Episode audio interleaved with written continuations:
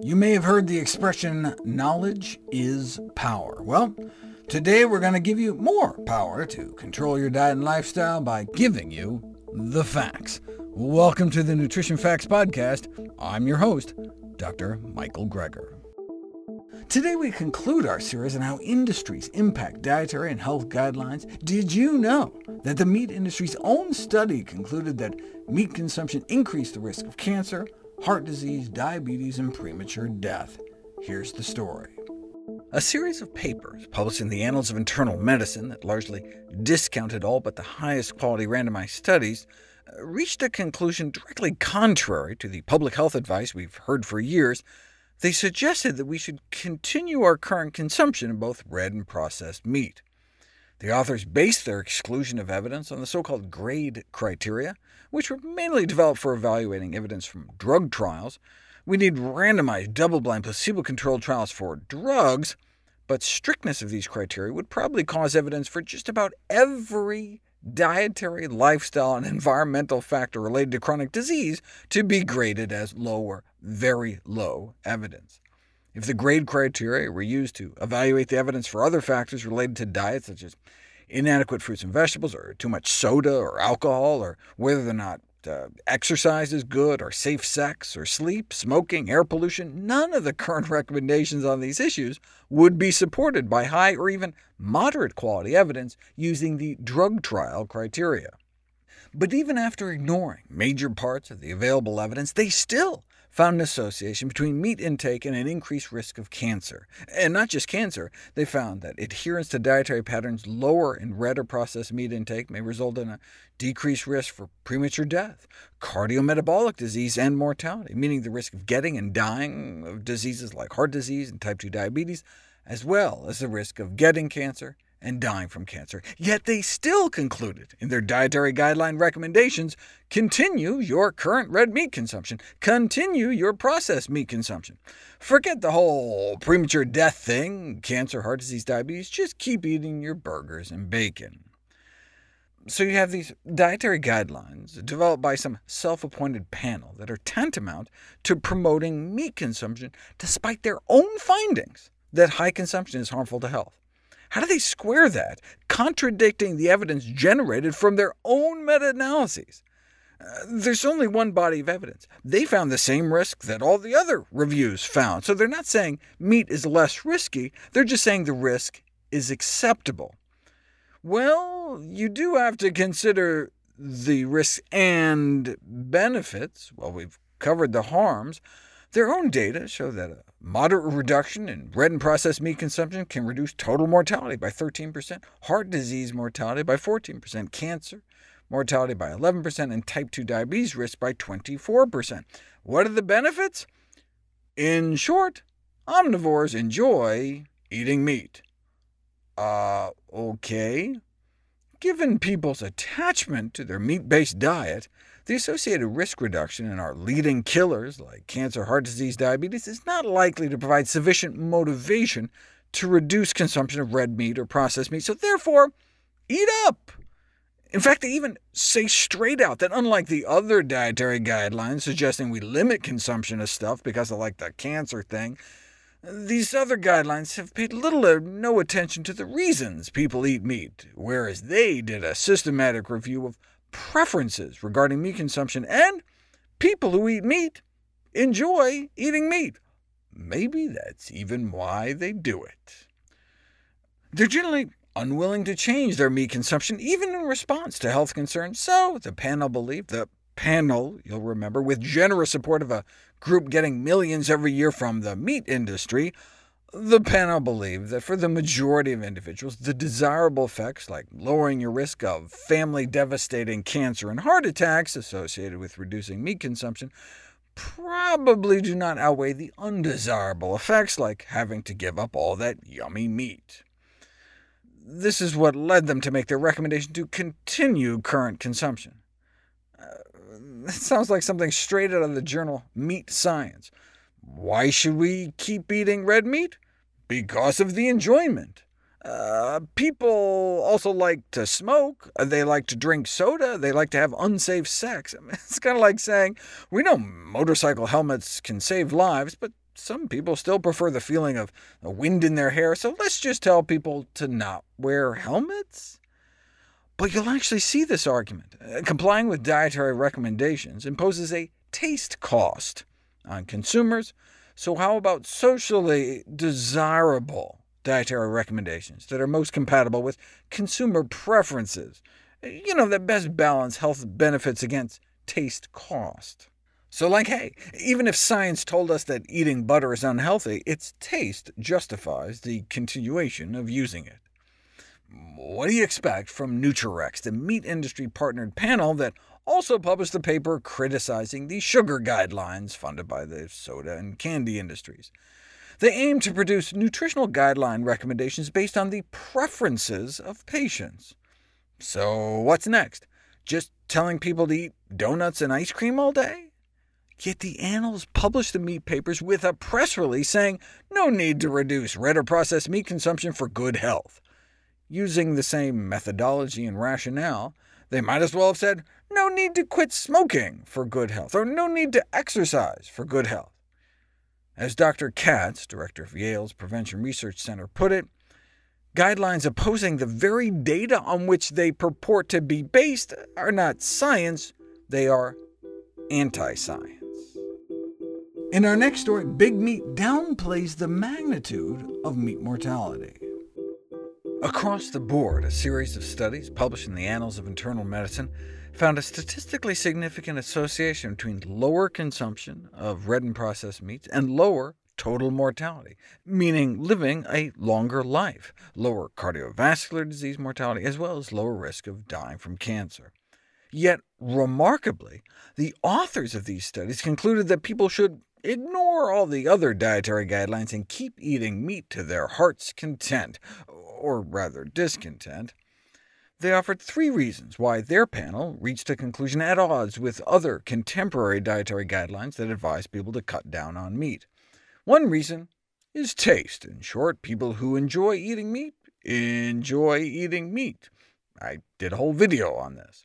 Uh, but in short, taste preference probably shouldn't be a major factor in developing dietary guidelines. Uh, many people don't want to quit smoking, stop drinking, or exercise more, but that doesn't change the science. It shouldn't change the public health recommendations. A second reason they explain why their recommendations differ from everyone else's is that other guidelines didn't use the so-called grade approach, and no wonder, since GRADE was mainly developed for evaluating evidence from drug trials. There are grading systems for diet and lifestyle approaches, but the meat panel chose to inappropriately apply GRADE, which could similarly be misused to undermine recommendations about tobacco, air pollution, trans fats, you name it. And I've got three videos delving deep into all that. But this video is about the third reason they give for ignoring meat reduction advice, other guidelines didn't highlight the very small magnitude of the meat effects. In other words, even if meat does cause heart disease, cancer, diabetes, and death, it doesn't cause that many heart attacks, doesn't kill that many people, cause that much cancer, to offset all the juicy taste benefits. Of course, it matters what people replace the meat with, uh, replacing even 3% of calories from animal protein with plant protein is linked to living longer. But eggs were the worst. Yes, replacing red meat protein with plant protein sources may lower overall mortality more than 10%, but getting rid of egg protein, and we're talking more than 20% lower risk of premature death. So if someone reduces meat consumption by swapping a burger for an egg salad sandwich, that uh, particular reduction in meat could mean more mortality. But maybe they concluded there was such a small effect only because major bodies of evidence were omitted, and relevant studies excluded because the authors didn't like the results. It's not that there aren't tons of randomized controlled trials about meat, it's just that they appeared to cherry-pick a few to fit their agenda, discarded studies that even met their own criteria, and wrongly rejected randomized controlled trials clearly showing that meat increased risk factors like cholesterol or blood pressure, uh, like why wasn't Predimed included, or, or the literally hundreds of randomized trials on the DASH diet? What about the Lyon Diet Heart Study, which involved randomizing individuals to a more Mediterranean diet with a significant drop in meat consumption? Compared to the control group, they experienced a 70% reduction in mortality from all causes put together. Why did they exclude that study? They excluded it because, in their words, it reported an implausibly large treatment effect. In other words, it worked too well. No surprise, given that this so-called NutriRECS meat panel was partnered with and had multiple people on the payroll of Texas A&M AgriLife, which receives literally millions of dollars in meat industry money every year. So you probably won't be shocked to find out they also excluded research comparing health outcomes of vegetarians to meat eaters. As they described it, they were interested in realistic decreases in meat consumption, like you know, cutting down three servings a week. In fact, the study that they mostly relied on, the Women's Health Initiative, achieved only a difference of 1.4 servings of meat per week. That could be like a half an ounce difference in meat consumption per day, about a fifth of a hamburger. Participants in the Women's Health Initiative reduced meat intake only modestly, resulting in a modest reduction in mortality related to breast cancer. This finding in no way supports the notion that there is no need to reduce red or processed meat consumption for good health. Rather, it shows that modest dietary changes yield modest benefits. As an analogy, if studies showed that modest reductions in tobacco use yielded only modest health benefits, it would be inaccurate and dangerous to suggest that there's no need to reduce tobacco use for good health. To say that small increases in meat consumption only cause small increases in the risk of disease doesn't mean that eating meat is good for you. That's like saying that you know, smoking 24 cigarettes a day increases your risk of lung cancer only a little more than smoking 20 cigarettes a day, being careful not to include any studies that compared smoking 24 to smoking none, and then erroneously concluding that smoking isn't that bad for your health. Despite all that, Despite the ignoring evidence, excluding evidence, the meat panel nonetheless found entirely consistent, clinically meaningful, statistically significant adverse effects of eating more meat and processed meat on all-cause mortality, on cardiovascular disease, on cancer, and on diabetes, that they did so despite all the obstacles they put on the path to this finding is nearly incredible, and directly bespeaks the magnitude of adverse effects of meat and processed meat intake on health. Based on their meta-analyses of large cohorts, dietary patterns with, again, just a moderate reduction in red and processed meat consumption were associated with lower total mortality by 13%, lower cardiovascular disease mortality by 14%, lower cancer mortality by 11%, and a 24% reduced risk of type 2 diabetes. We spend tens of billions of dollars a year trying to tweak risk factors by about this magnitude, and this one intervention a reduction in meat consumption, appears to do all those things at the same time. I mean, there are statin drugs that can reduce heart disease risk, but actually increase risk for type 2 diabetes and have little effect on cancer. I mean, if there was a drug that did as much for your health, it would be a multi-billion dollar blockbuster. The chair of nutrition at Harvard estimates a moderate reduction in red meat consumption could prevent 200,000 deaths per year. Now, the meat panel can call that a very small effect if they want to, but I imagine it's no small effect to those 200,000 families. The numbers they found is on par with the amount of cancer and heart disease attributable to secondhand smoke, and based on the same kind of studies, population studies. It's not like they randomized people to sit in smoky rooms all day for a couple years. But no rational person who looks at the public health data around the effectiveness of smoke-free zones would argue that people should continue exposing themselves to secondhand smoke, so why do the same for red meat and processed meat? The smoking analogy is actually a good one. Imagine researchers select studies with extremely small between-group differences in the number of cigarettes smoked per week. They avoid any studies that actually compare smoking to non-smoking, i.e. meat eating to vegetarian. They find that despite the small differences in exposure, there is still a clear and consistent benefit to smoking less. They then apply methods of grading the evidence that strongly favor randomized trials over all other methods. Since there are few, if any, randomized trials of smoking, they conclude that they have very low confidence in the reliability of their own findings On that basis, they published guidelines recommending that the public simply continue to smoke. After all, they reasoned, people who smoke like smoking. That really does sum up the Annals papers in a nutshell. That reminds me of a quote from a famous paper published in 1958, compiling all the most poignant evidence linking smoking and lung cancer, after coming up against those same charges of inadequate proof. This quote could just as well have been written about the state of science on meat today. If the mountain of evidence they found had been made on some new agent, uh, to which hundreds of millions of adults had not already been addicted, and on one which did not support a large industry skilled in the arts of mass persuasion, the evidence for the hazardous nature of the agent would be generally regarded as beyond dispute. Don't want to die prematurely? The final story in our series might help you avoid doing just that. According to the Global Burden of Disease study, diets high in processed meat like bacon, ham, hot dogs, lunch meat, sausage, may kill off more than 100,000 people every year, mostly due to heart disease, but also cancer and diabetes, resulting in millions of healthy years of life lost every year around the world. And it doesn't take much. The Union of Concerned Scientists estimated that if Americans could cut down to an ounce a week, thousands of annual cancer deaths could be averted. Uh, but that's on a population scale. How can we better understand our individual risk? Though the NutriRECS panel and the Annals of Internal Medicine meat papers I've done the last few videos about discarded their own findings, using their numbers, a reduction in red and processed meat consumption is associated with a 13% lower risk of premature death. What exactly does that mean? Like, what does a 13% increased risk of death mean? To get a better handle on it, let me introduce the concept of microlives.